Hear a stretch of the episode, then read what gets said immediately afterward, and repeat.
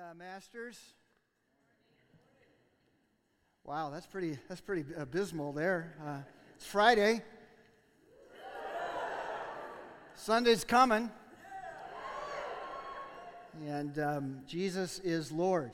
And um, yeah, that's embarrassing when you're going to see him and that's all you did, okay? Um, I will tell you this um, God doesn't have to shout very loud to uh, get me to come back uh, to this place. I, I thoroughly enjoy uh, coming and uh, hanging at the uh, Masters uh, University, and it's a, a, huge privilege. I have so much respect for your president. I have enjoyed just a, a, growing friendship with Harry. here, your, your campus pastor, and love, love, love, love uh, your, your faculty, your professors. Uh, many of them uh, serve at our church, and we uh, are so thankful that a number of you actually uh, serve with us. And uh, so, Masters College is, or Masters University, is a place that. Um, like I said, doesn't take a lot for the Lord to get me back here. And, and, and frankly, you know, coming to a college campus, you know, brings back just tremendous memories of, of mine. college, college was the, the best eight years of my life. And um, uh, it is always fun to, to get back uh, to what the Lord did over those eight years. Um, Harry has asked me uh, to address a, an issue regarding kind of your theme that you're, you're, you have been on this year of, um, of this being a Christ like campus. And um, he's been talking, he talked with me about this whole uh, issue of head, heart, hands, of, of Christ being formed in us, uh, Christ being formed in our, our head, our heart, and our hands. And so this morning I get to bring uh, a, message that I'm pretty fired up about, to be honest with you. But I get fired up about God's Word no matter what. Um, I'm pretty excited about this passage and this message because it has to do with our hearts. Um, it has to do mostly with our hands, though. It's about what God ignites in our hearts and then uh, flows out of into our hands of how we're going to live the Christian life. And so, um, I don't know about you, but time is short. Uh, yesterday I celebrated my uh, 50th birthday, and uh, yeah, that's just a pity applause there, I know, I know. And uh, I, I want to remind you it's not too late to shop. You can still do that this afternoon, okay? Let's do this. We're going to be, um, we're going to be in the book of Exodus this morning. Uh, we're going to find ourselves in Exodus 18. And so if you love Jesus, turn with me to Exodus 18. And as you turn there, let me, let me pray for us this morning.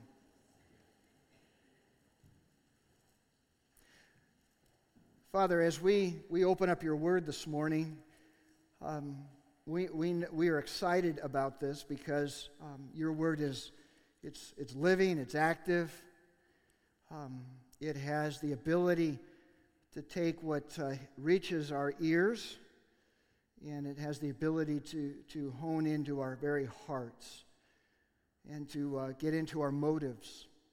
Uh, that's, that's tremendous power. And Father, what we're going to study uh, here briefly this morning is uh, true today. It was true 5,000 years ago. It'll be true in 10,000 years from now. And so, Father, do what your Spirit does in our life. Sanctify us. Sanctify us with truth. Sanctify us with your word this morning. We pray this in Christ's name. Amen.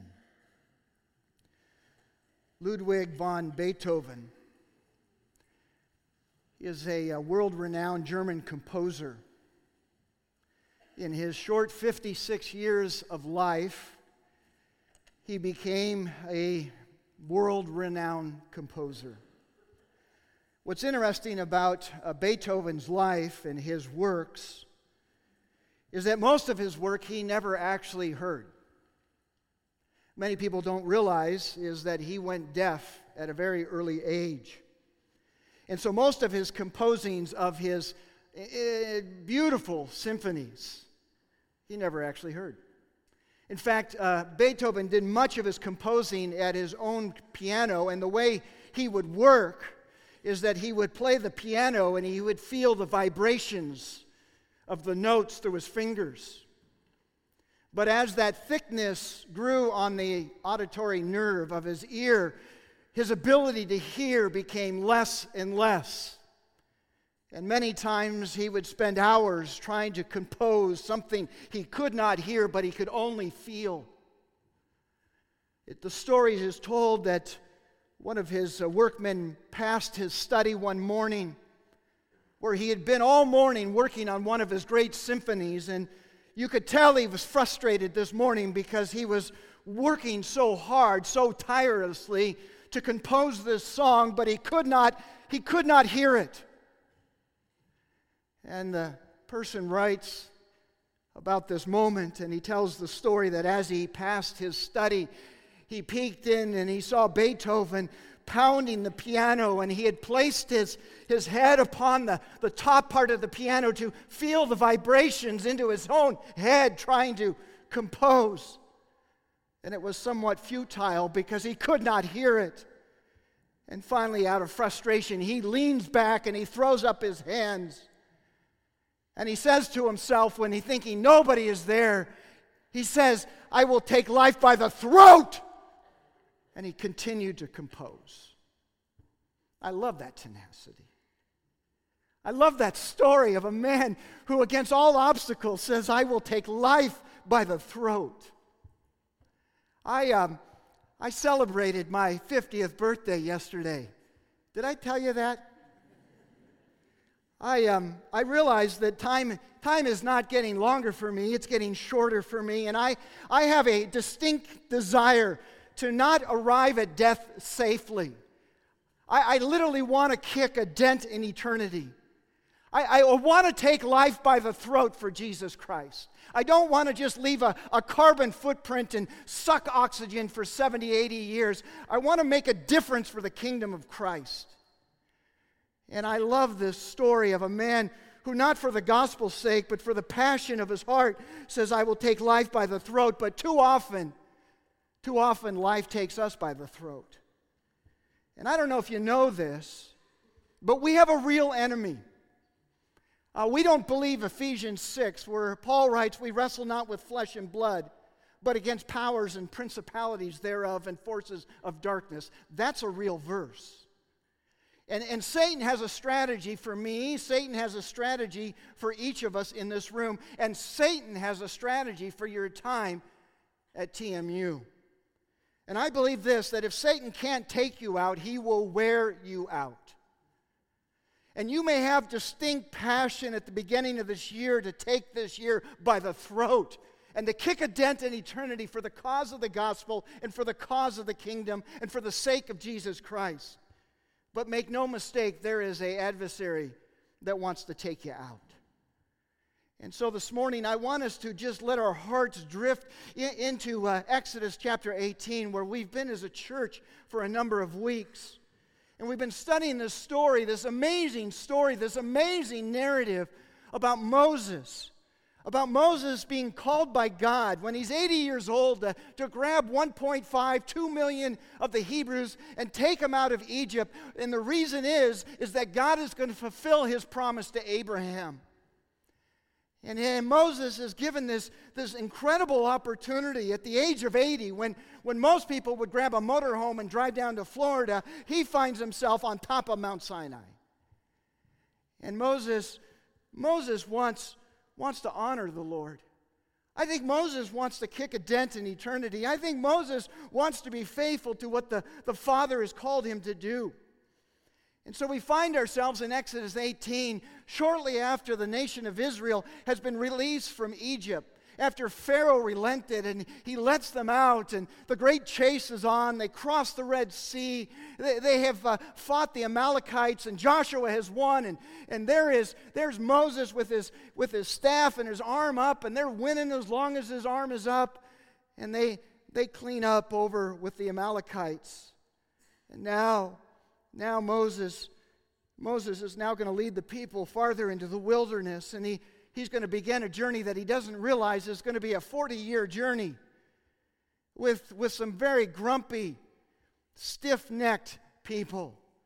And he has to uh, he has to honor the Lord. He has to he has to do his calling. He has to be faithful to what God is asking him to do, and he has to do it under uh, very unique circumstances.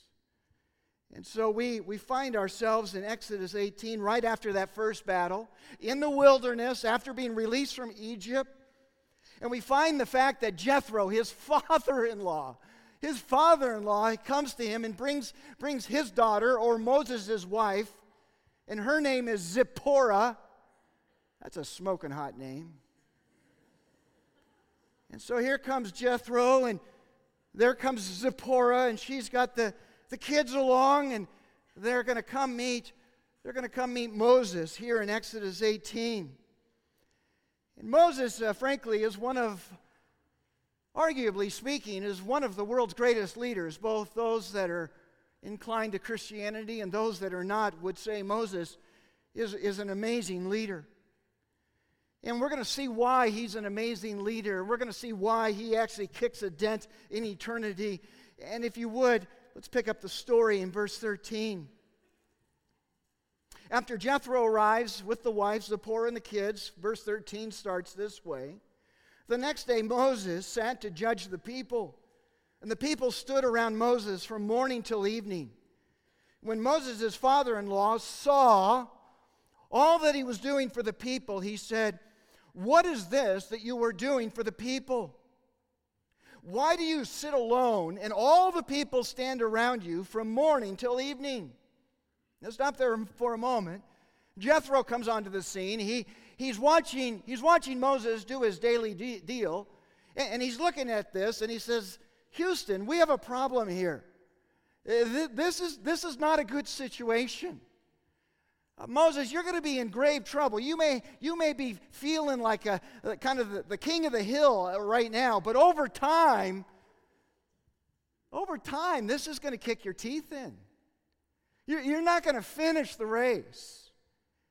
Yeah, you're going to get worn out. And remember, if Satan can't take you out, he will wear you out. And so here we are with a bad situation, and it's because Jethro's just, he's just observing. He just, verse 14, notice this, he just saw some things. He's just kind of taking it all in. And verse 15, and Moses said to the father in law, I'll tell you why I do this. It's because the people come to me and they inquire of God. And when they have a dispute, they come to me and I decide between one person and another, and I, I make them know the statutes of God and his laws. Moses' father in law said to him, what, you, what you're doing is not good. Wait, Moses, Moses, stop for a moment. What, what, what, you're doing is, what you're doing is not good. And you can almost, you can almost kind of hear it in his voice coming from this page. You know, Moses is having a, a Scooby Doo moment. Huh? What, what, do you mean it's not good? I'm, I'm judging the people. I'm, I'm deciding what, what, what is right and what's wrong. I'm trying to tell them what the Lord wants. How could this be not good. Verse 18.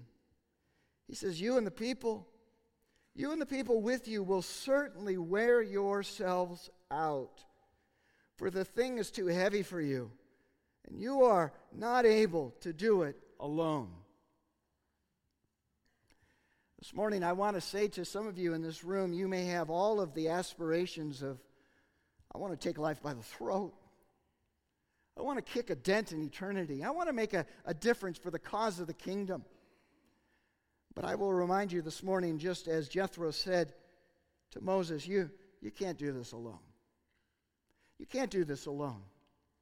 And if you, if you don't get on this, Moses, if you, don't, if you don't understand some things, that you have a real enemy out there that wants to take you out this year,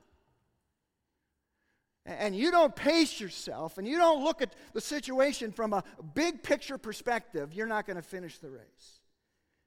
So, so Jethro basically says, says to Moses, You, you got to be aware of some things. He tells Moses, You're, you're burning the candle at both ends. Uh, you, you're, trying to, you're trying to do everything, and you're eventually going to end up doing nothing. You see, Moses had bought into the lie that I, that I had bought into, maybe some of you have bought into, and that is I would rather, I would rather uh, burn out for Jesus than to rust out for Jesus. But you know what I, I realized a number of years ago? Neither are helpful to the master. Burned out people, rusted out people. Notice verse uh, 13 uh, there. He says, You're keeping, verse 13, you're keeping unreasonable hours. You're working from morning till evening. You're burning the candle at both ends. He, he says, verse 18, he says, you're, You have an unreasonable load. You'll certainly wear yourself out. This, this work is too heavy for you. What's he saying to Moses? You're, you're, you have to understand something. Your workload has outpaced your capacity. This is not an ability issue, Moses. This is a capacity issue. And, and he says, You're, you're going to find yourself in big trouble. And see, I don't know about you, but I, I don't want to just pass time. Time is my life. Life is time. And if I pass time, I'm just, I'm just wasting my life. And so I, I want to keep a pace. I want to keep a pace so that I can go the long haul, so that I, I can be like Moses at age 80 and says, Lord, what's my next assignment? I, want to I wanna understand uh, how to not just obey Christ, but I want a long obedience. I don't want to live in that tension of, well, when this happens, then I'll start doing this. Hey, wh- wh- when, I, when I get married, then I'll settle down. When I graduate from TMU, then I'll do this. It's the when then thinking. The reality is that then may never come. We only can live in one place. We can only live in the present. We can't live in the past. It's over. Some of you are there. And you can't live in the future because it hasn't happened yet, and so you can only live in one place. And I want to I want to I want a long obedience. I don't want to live with a when then mentality. So Jethro, Jethro throws Moses some counsel here. Jethro says to Moses, I got some I got some counsel for you.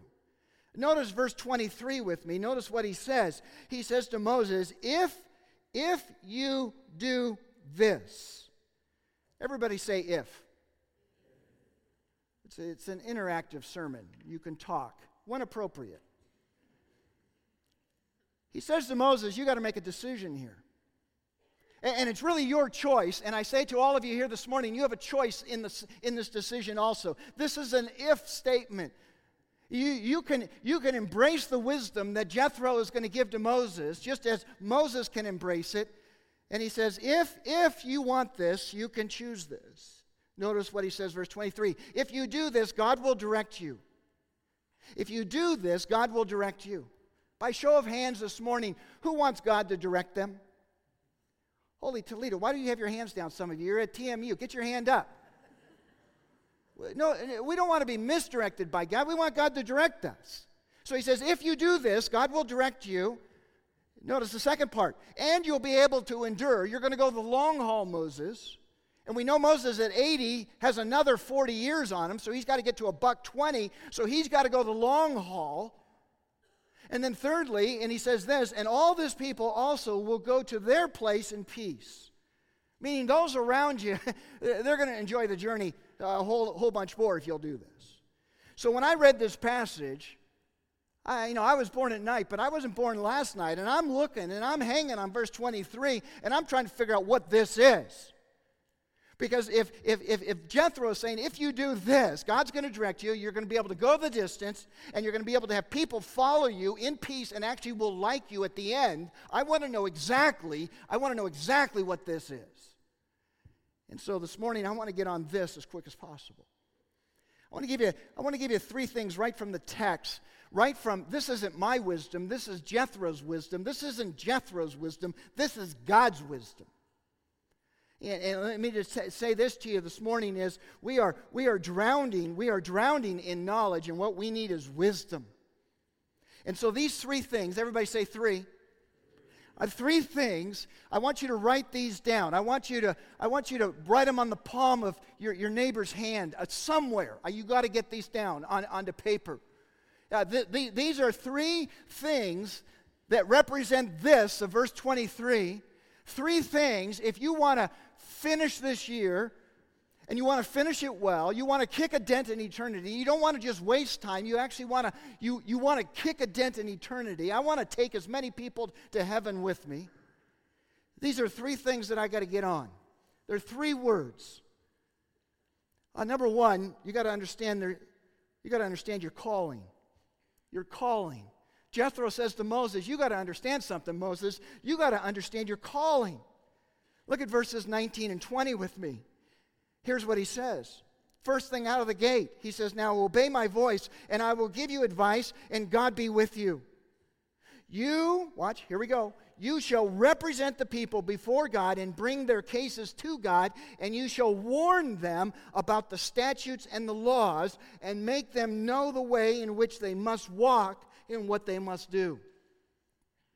What he says there to Moses is basically this is you, you, have to, you have to understand your calling. And your calling, Moses, is to be a prophet for God. You can't solve every land dispute. You can't solve every crisis or every issue between a father and son or a husband and wife. What you have to do is you have to be this, this prophet that's going to represent the people to God and God to the people. You can't, get, you can't get mired in all this other stuff. That is your one thing. That is your calling. See, we, we live in America here, and we're all, we're all going to school in Awesome Town where everything just picture perfect. And the reality is, everybody's chasing a, I want to get hired. I want to get the right job. And I'm just looking for an employer to hire me. Let me just tell you something. As a Christ follower, the importance is not the hire, the importance is the calling. And for Moses, he, he says, Moses, you've got to figure out this is your one thing. This is the thing that God has called you to do. Now, Jethro is a walking pool of wisdom. And as I said this morning, man, knowledge is everywhere. We're one click away from any, any minute, bizarre aspect of knowledge. You just, you just hit Google and you can get the knowledge. And everybody's trying to chase the, degree, and everybody's trying to, to chase that, that ability of information, more information, more information, but nobody, nobody's teaching you how to use it. And wisdom is in, in drought today. We, we live in a culture that has idolized knowledge and abandoned wisdom. In fact, our knowledge has outpaced our wisdom. And Jethro shows up and he gives him not just knowledge, but he gives him wisdom. This is how I want you to live. This is something you should seriously consider doing, not just thinking, but doing here. And what does he tell him? You need to know your, your calling. I, I'm so thankful. I'm so thankful to the Lord that Moses could take instruction. That Moses could be schooled, if you will. There he is, 80, a little bit of life under him. Been there, done that. Been there, seen that. What is Jethro? Father in law? Father in law? I got father in law jokes. What are you? I'm not going to listen to my father in law. But that's not Moses here. Moses, Moses could take instruction. Look at verse 24. So Moses, so Moses, what's that word? Lift up your voice. What's that word? Listened. He listened to the voice of his father in law and did all that he said. As a side note, this is just free this morning. Here's a question for you Are you teachable? There's only one type of person that the Lord can't use, and that is an unteachable person. Here it is Moses, probably one of the world's greatest leaders, in a teachable moment and he listens to his father in law and he listens to the wisdom of Jethro. And the wisdom of Jethro is simply this Be a prophet. You shall represent the people, and you shall represent God, and you shall warn the people. That's what you do. That's the one thing you do. That's what God has placed you on the planet, Moses, to do. Such a time as this, like Esther, such a time as this, Moses, for you to do this one thing. Some of you in this room, you're, you're chasing a lot of things, and you got to figure out your one thing. Some of you are, are chasing everything and you'll end up doing nothing. Why? Because you got you to figure out what has God placed you on the planet to do. What is the calling that God has on your life? You may be a butcher, a baker, a candlestick maker, but understand this you have a calling from God Almighty. And you gotta you got to figure out what it is. Well, I can do a lot of things. That's great. You can do a lot of things, but what's the one thing that God has asked you to do. We live in such a day that you can YouTube just about anything. You can figure out how to make a nuclear bomb on YouTube these days.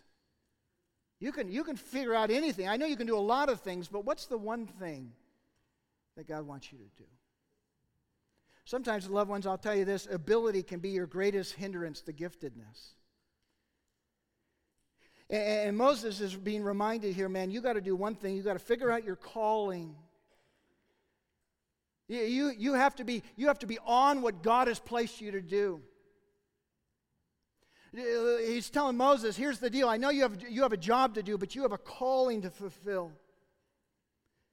It was Mark Twain who said there's two important days in every person's life. He said there's two important days in every person's life.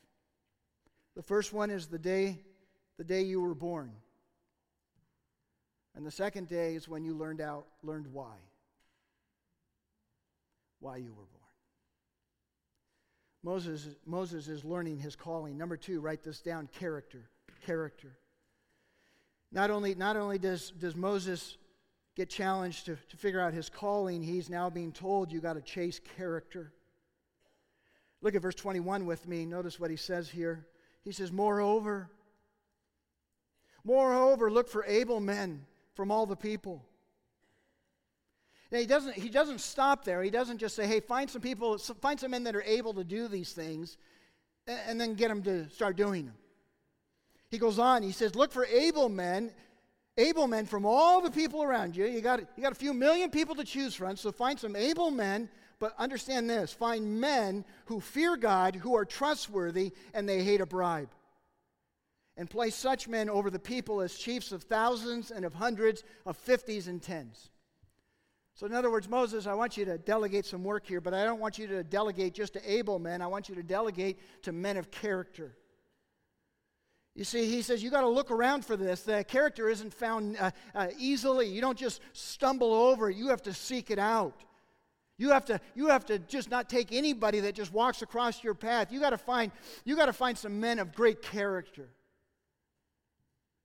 Uh, first, he reminds him you got a calling to do, and then he says, you know what? You got to be all about character. Character is, is king, he says. Notice the three the characteristics. Number one, fear God. Uh, they're to be men and women who have integrity with God. Number two, they're to be trustworthy, to have integrity with people. And number three, make sure that they hate a bribe. They have integrity within themselves. Integrity is simply, uh, simply saying, I, I mean what I say and I do what I promise. Some of us in this room want to leave a legacy. You know what your legacy is? Your integrity. And so he tells Moses, what you got to do is figure out not just your calling, but you got to find men of great character. Why? Because character is king. You, you got to find men who fear God, who have integrity with God, who understand, man, when, when, when God says jump, I, I say how high. They have to be trustworthy. It was uh, Theodore Roosevelt when he would ever when he would pick his uh, men to be on his cabinet within his White House. Teddy Roosevelt would take out a candidate to his ranch and they would go to the farthest edge of his ranch, eh, right at the fence that separated Teddy's ranch from his neighbors. And he would say to the candidate, he'd say, See, that's my neighbor's, that's, that's, that's my neighbor's cattle over there. Oh, wow, those, that, those look like amazing cows. Oh, they are. He, he takes good care of his cattle. They're good. Let me tell you, those are choice cattle. We get, you get a ton of money for those. And Teddy would say to him, You know what, if you would, my neighbor doesn't know this, but every once in a while I, I, I poach one or two of the, the, the, cattle and just bring them back to my ranch. He, he has so many, he doesn't, even, he doesn't even know. So here's the deal I'm going to head back to the ranch. If you would, would you just grab one and just bring it back with you to the ranch? Teddy would ride off back to his ranch. He'd sit there and wait. He'd wait, he'd wait, and sure enough, here comes, here comes the candidate on his horse. And he was looking to see did he have the cattle or did he come back empty handed? If he came back with the cattle, the guy would say to him, Here it is. I did what you said. Can I be your secretary? And he'd say, Absolutely not. Well, why? Well, why, Mr. Roosevelt? And he would look at him and simply say this If you will steal for me, you will steal from me. Now get out of here. You see, character is king. Character is king. And the integrity of, of a person's life is their legacy. And the reality is this you can spend a lifetime building the brand of integrity and you can destroy it in a few minutes.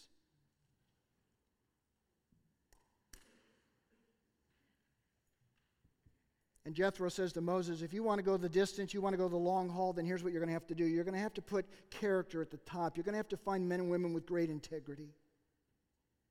You're going to have to find men and women who hate a bribe. You see, what, what you do in private is of tremendous consequence. Because what you do in private is who you are. And let me tell you again, if we believe Ephesians 6, we have an enemy. He, he's going to take you out. And one of the ways he, he takes you out is, is, is to get you to compromise your integrity. And you know, nobody wakes up in the morning and says, Man, I hope by the end of today I really just blow my life up. No, I, I wake up and we say, No, I want to be a I want to be a man, I want to be a woman of great integrity. I want character. I want my legacy to be when when people speak of me as that man, he meant what he said and he does what he promises. That, that, that, there's a congruency in my life that what I say and what I do match. Our world is looking for this, isn't it? What's the number one complaint about the church? It's full of it's full of hypocrites. Remember the answer to that one is come join us. There's room for one more. But the reality is there's an incongruency by what we say and what we do. And if we want to go the long haul, we want to leave an impact, and we want to leave a legacy that men, we got to be men and women of great character. We got to be, we got to be the, the men and women that even in the private moments, we know those are public moments before God. We, we got to be people like Bobby Jones. You may not know who Bobby Jones is, but Bobby Jones was the first to win four majors in one year on the PGA Tour. He won 13 majors before his retirement at the age of 28. And in 1925 U.S. Open, Bobby Jones was on the hunt to win it. His ball hit the rough. Bobby grabbed a club and walked out to the rough by himself. Not a, not a, there, was, there was no caddy, there was no judges. There were no people, there were no cameras, there was no press. He walks out there to find his ball and trying to look for it, he accidentally touches his ball. Finishes out the hole. He walks over to his caddy and he tells him, Give me a one stroke penalty. His caddy says, Why, Bobby? He says, Because I touched the ball. The caddy says, I didn't see it. He says, Give me a one stroke penalty. The caddy was so upset with him because he was in the hunt for the win that he grabs the officials and he asks the officials, Did you see Bobby Jones touch that golf ball? They said, No, we didn't see it. He just hit it up. He doesn't have to take a penalty. Bobby Jones says, Give me a penalty. In 1925 U.S. Open, Bobby Jones lost the tournament by one stroke. The press went crazy. They began to compliment him. They began to say, Man, you're bigger than life. How did you, why would you do this? That's, that's amazing. Bobby Jones said these words. He says, You might as well compliment me for not breaking into banks. For there is only one way to play this game, and that is with integrity. There's only one way to do 2017, 2018, and that was with integrity. Before we leave this point, we go to the third and final one. Let me just say this. There's a, there's a high, high likelihood that in the next five to ten years, you're going to find your mate. And what you're looking for is a man or a woman of tremendous character. Character is what you look for. Jethro says, Moses, when you pick people, pick them based on character. If you're here, if you're here this morning and man, you are you are single and you are ready to mingle, then let me just tell you what you're looking for. You're looking, you're looking for, you're looking for a, a man or a woman of tremendous character. The reality is, some of you in this room, right here, right now, are dating or hanging out with somebody with no character. And, I'm just telling you, you need to drop them like a used Kleenex and do it now. No, I mean do it now. Get your phone out right now. And you hash and you send them a text and it's hashtag it is over. Why? What, why do I say that? I say that for one reason, loved ones. Is mean to tell you, you know what goes the distance in life? Remember, Jethro says this is what's going to endure. Jethro says this is how you're going to go the long haul is you find a man or a woman of high character. That what they are in, in private is who they are in public, and who they are in public is what they are in private. That's the, that's the man, that's the woman you're looking for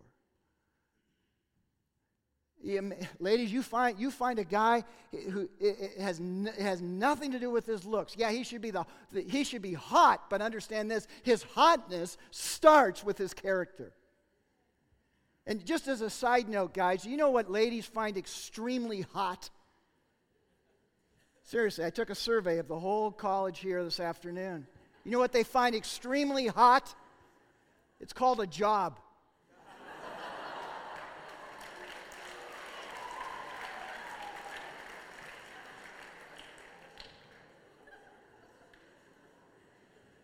So, some of you guys out there, there's your mark.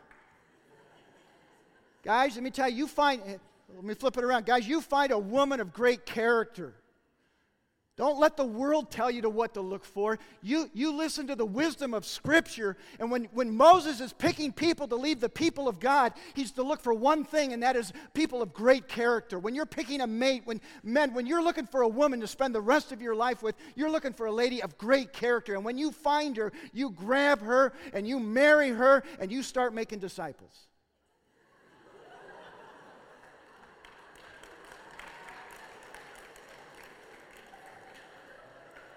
Number three. Number three.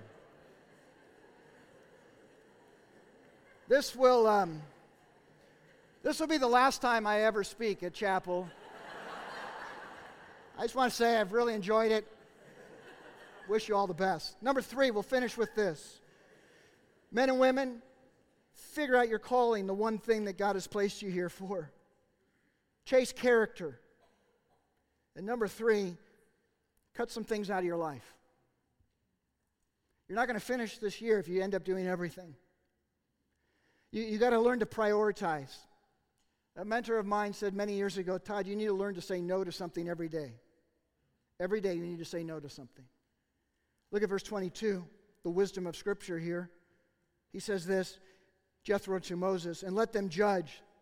These men of character, let them judge the people at all times. Every great matter they shall bring to you, but every small matter they shall decide themselves. So it will be easier for you, and they will bear the burden with you. He says, he says it's real simple, Moses. The way you're going to do this is you're going to have to cut some things out of your life. You can't do everything. My fear for you, my fear for you this morning is simply this it's not whether you guys are going to be successful in life. My fear is that you'll be successful at the wrong things. And we have to learn to say, you know what, Lord, this, this, is, this is what you placed me on the planet to do. This is what I can do. I want to chase character, and this is what I want to give my life to. I can't do everything. Every task is not equally important because if everything is equally important, then nothing is important discernment, discernment of a priority, of learning to say no to some things is of tremendous value in these college years. If you say yes to everything, I promise you this, you will look back with some regrets. You say no to most things, you'll look back and say, those were formative years in my life. I want to show you that Jesus lived this way. Turn with me in your Bibles to Mark chapter 1. Mark chapter 1. In Mark chapter 1, turn as quick as you can. Turn faster. Mark chapter 1. Jesus Jesus is living this wisdom out in his life. He just does it naturally. We have to think about it. In Mark chapter 1, his ministry is already going 90 miles an hour with gusts up to a buck 40. He's already the, the hottest thing in Israel. Verse 35, the gospel writer writes this and rising very early in the morning. Why? Because he had things to do. Rising very early in the morning, while it was still dark, he departed and he went out to a desolate place and there he prayed. Stop there for a moment. Isn't that amazing? He's tired. He's got a long day. He's got a, he's got a bazillion things to do. And the first thing he does is he prays. Do you know how guilty I feel right now? I got a bazillion things to do. Pressure. Flip on Netflix. Flip on the TV. Not Jesus. Jesus says, you know what? I, I got to pray. Verse 36 And Simon and those who were with him searched for him.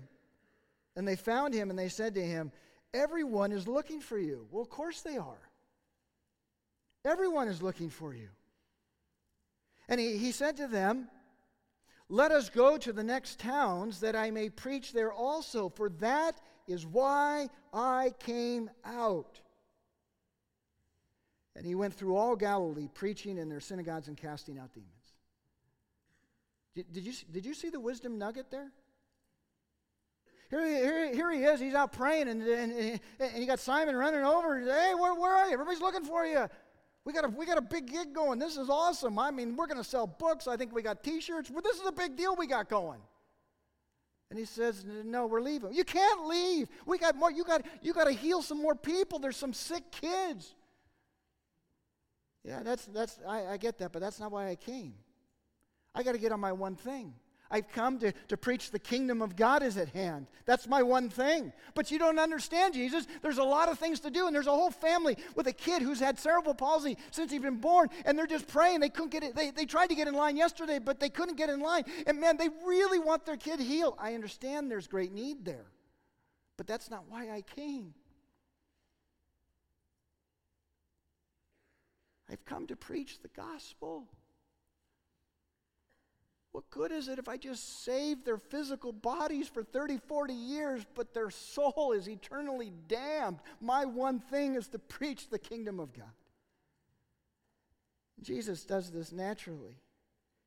He understands that there are urgent things and there are important things. Right now, you have urgent things all over your life. Some of you haven't even heard a word I've said because there are so many urgent things papers, deadlines, family stuff, tuition, urgent things.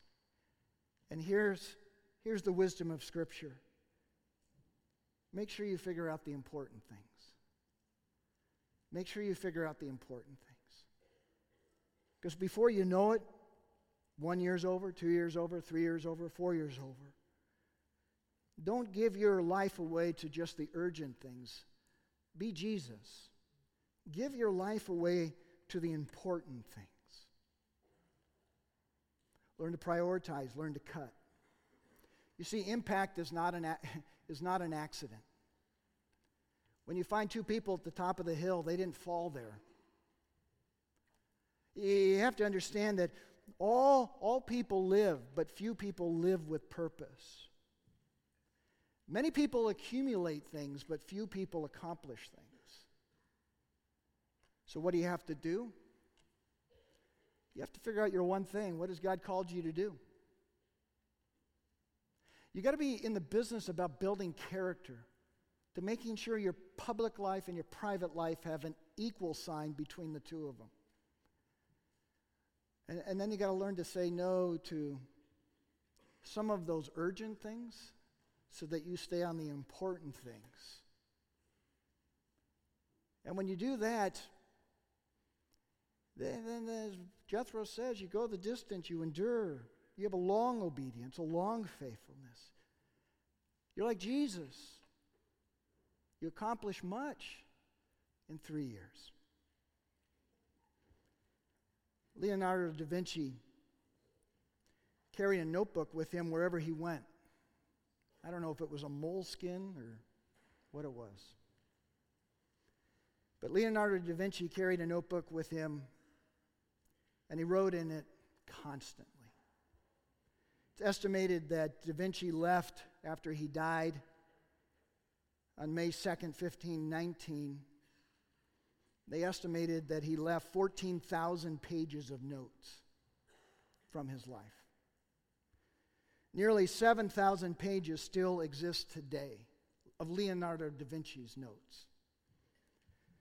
What's interesting is they're of great value, and to give you an idea of how valuable they are, in 1994, Bill Gates purchased 18 of those pages for $30.8 million. You know, what, what, what's interesting is not that he just kept a journal, not that there's 7,000 pages left, and not that he had 14,000 pages in total. What I find very interesting about his journal is he wrote in what's called mirror writing meaning this he wrote everything backwards, so you have to read it with a mirror. Who writes backwards? Leonardo da Vinci does. He wrote 14,000 pages backwards. And what I find interesting, again, is not 14,000 pages, but frankly, not the fact that he even wrote with mirror writing, though that's crazy interesting. What I find extremely interesting is what he wrote on the final day of his life. On the final day of his life, his last entry into his journal is when he apologized to God and said, I am so sorry, for I am leaving so much undone. 60 years. And his final words were, I'm leaving so much undone.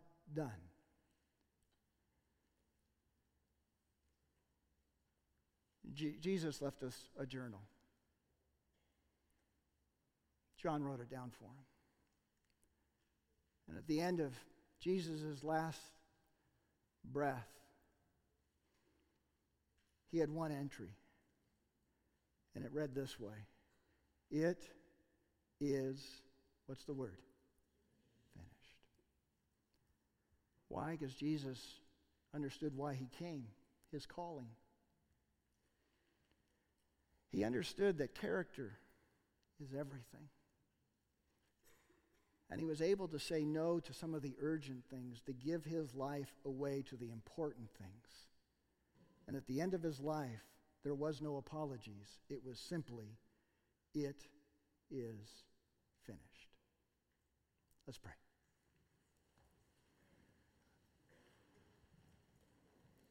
Father, I pray in all of this rambling.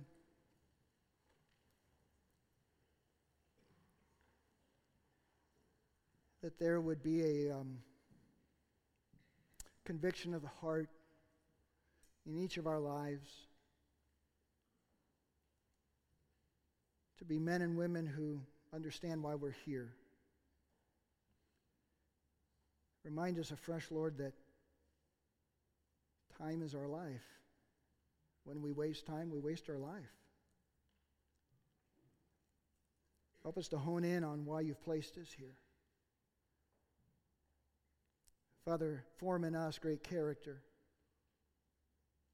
Help us to be about the business of making sure our lives are congruent with what we say and what we do.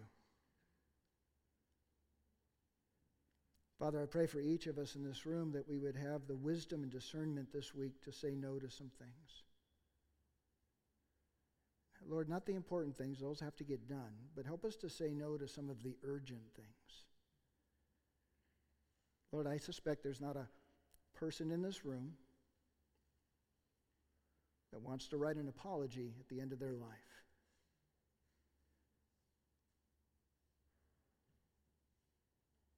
But Father, we, we long to hear the words, well done. So give us the grace to live this out. We pray this in the precious, holy, beautiful name of Jesus Christ.